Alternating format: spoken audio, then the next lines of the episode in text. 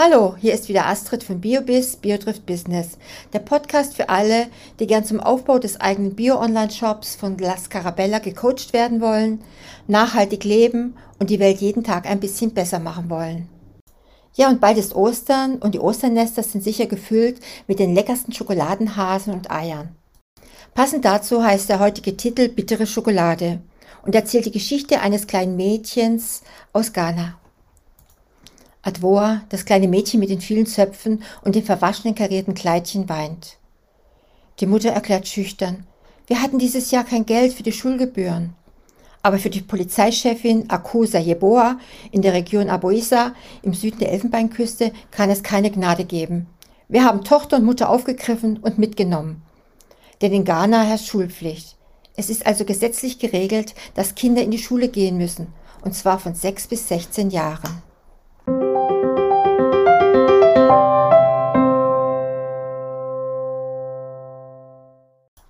Aber ich muss von vorn beginnen. Ich heiße Adwoa, wie ihr ja schon mitbekommen habt. Das bedeutet, dass ich an einem Montag geboren wurde. Ich bin acht Jahre alt und das zweitälteste Mädchen. Darum haben mir meine Eltern den zweiten Namen Manu gegeben. Ich lebe mit meinen Eltern, Geschwister, Großtanten und Tanten, Großonkeln, Onkel, Großväter und Großmütter, Cousinen und Cousins in der Region Aboissa. Abena, meine große Schwester, ist das älteste Kind. Und die ältesten Kinder einer Familie tragen viel Verantwortung. Sie müssen dafür sorgen, dass es den Jüngeren gut geht. Dafür müssen die Kleinen uns bedienen. Kinder in Ghana müssen sehr früh selbstständig werden.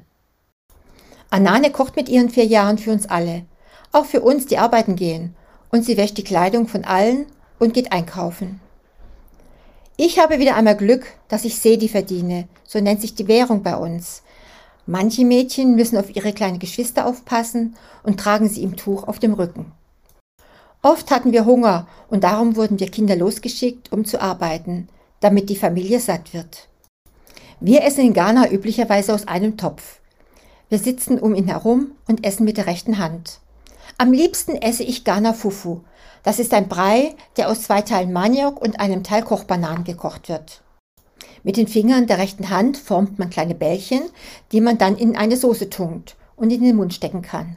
So lecker. Oh, ich bin müde. Doch daheim warten sie, dass ich die Sedi mitbringe, damit die Großmutter und Anane was zu essen besorgen können. Ich kann heute kaum atmen, meine Augen sind rot und meine Haut juckt wie verrückt. Meine Beine sind schon blutig aufgekratzt.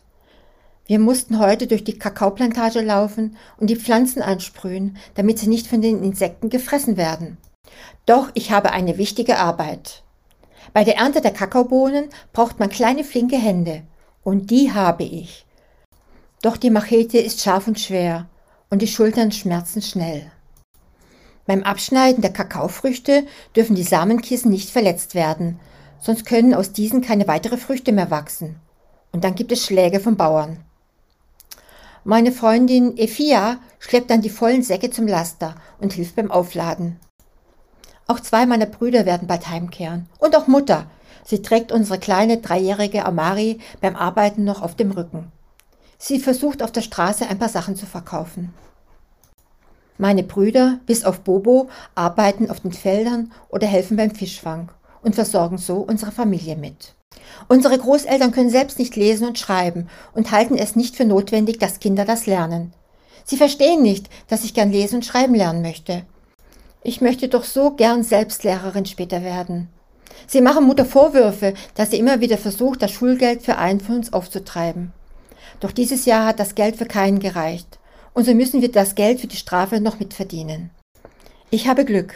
Manche Kinder werden auch von ihren Familien wie Sklaven verkauft. Meist sind es Plantagenbesitzer, die Kinder kaufen, um billige Arbeitskräfte zu bekommen. Das Gesetz verbietet Kinderarbeit, aber es wird trotzdem gemacht.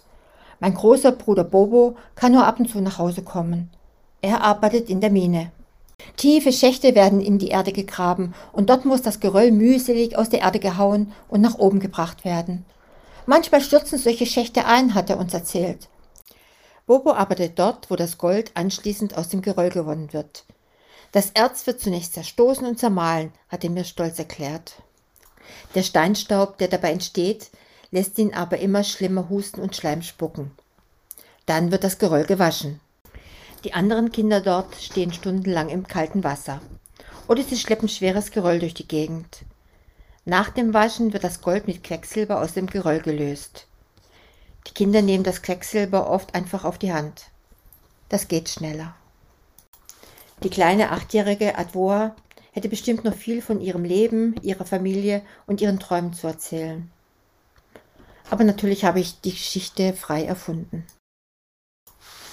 Schokolade, zart, cremig und unglaublich lecker. Wer liebt sie nicht?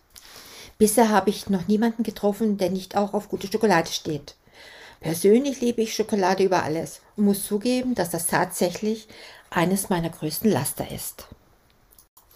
Jeder Deutsche isst rund 10 Kilogramm Schokolade pro Jahr. Doch diese beachtliche Menge an Kakao muss erstmal eine lange Reise hinter sich bringen, bis sie bei uns im Einkaufswagen landet. Und die Mehrheit der Kakaobäuerinnen und Bauern lebt deutlich unter der Armutsgrenze. Das Einkommen einer durchschnittlichen Kakaobauernfamilie in der Côte d'Ivoire müsste sich zum Beispiel verdreifachen, um existenzsichernd zu sein. Aufgrund ihres geringen Einkommens können es sich die Bäuerinnen und Bauern häufig nicht leisten, erwachsene Arbeitskräfte zu bezahlen. Stattdessen müssen die eigenen Kinder bei der Ernte helfen. Den meisten Bauern bleibt keine Wahl, als zusätzliche Kinder einzustellen, da sie auf billige Arbeitskräfte angewiesen sind, um die Ernte rechtzeitig einzubringen. Überwiegend die kleinen Bauern müssen schauen, wie sie sich auf dem Großmarkt behaupten. Da sie meist nicht über die Mittel verfügen, um sich um bessere Arbeitsbedingungen zu kümmern, müssen meist die Kinder darunter leiden. Noch immer arbeiten rund 1,5 Millionen Kinder unter ausbeuterischen Bedingungen auf Kakaoplantagen in Westafrika. Dabei hatte sich die Schokoladenindustrie selbst zum Ziel gesetzt, die Kinderarbeit bis 2020 um 70 Prozent zu reduzieren. Zum Glück hat sich in den vergangenen Jahren schon einiges verbessert. Es werden Schulen gebaut, die Bauern bekommen mehr finanzielle Unterstützung und können fairere Löhne bezahlen. Große Firmen haben widerwillig zugestimmt, die Kinderarbeit zu kontrollieren und einzudämmen. Langfristig müsste man strukturell einiges ändern. Doch jedes Kind, das zur Schule geht, ist ein Schritt nach vorne. Zurzeit greift der Kunde immer häufiger zur Bioschokolade aus Fairtrade-Handel, der den Bauern unter die Arme greifen soll. Viele glauben, das wäre ein guter Anfang, die Arbeitsbedingungen zu verbessern, wenn man Fairtrade-Produkte kaufen würde. Aber so ist es auch. Auch wenn kritische Stimmen laut werden, werden die Bauern mehr kontrolliert und es werden keine Kinder mehr auf den Plantagen geduldet. So erhofft man sich, die Kinderarbeit in den nächsten Jahren einzudämmen. Der Grundsatz ist immer noch, man sollte mehr auf Qualität anstatt auf Masse setzen. Denn somit können Massenproduktionen gestoppt werden und ein fairer Preis ist für Käufer und Produzent zu erwarten. Und Ostern rückt näher.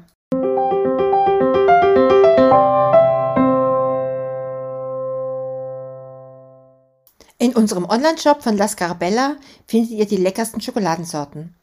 Die Firma Rapunzel brachte 1987 bereits weltweit die erste Bioschokolade auf den Markt und seitdem ist das Sortiment beständig gewachsen. Rapunzel-Schokoladen stehen für beste Fairtrade-Qualität, verbunden mit wertvollen und fair gehandelten Zutaten aus kontrolliert biologischem Anbau.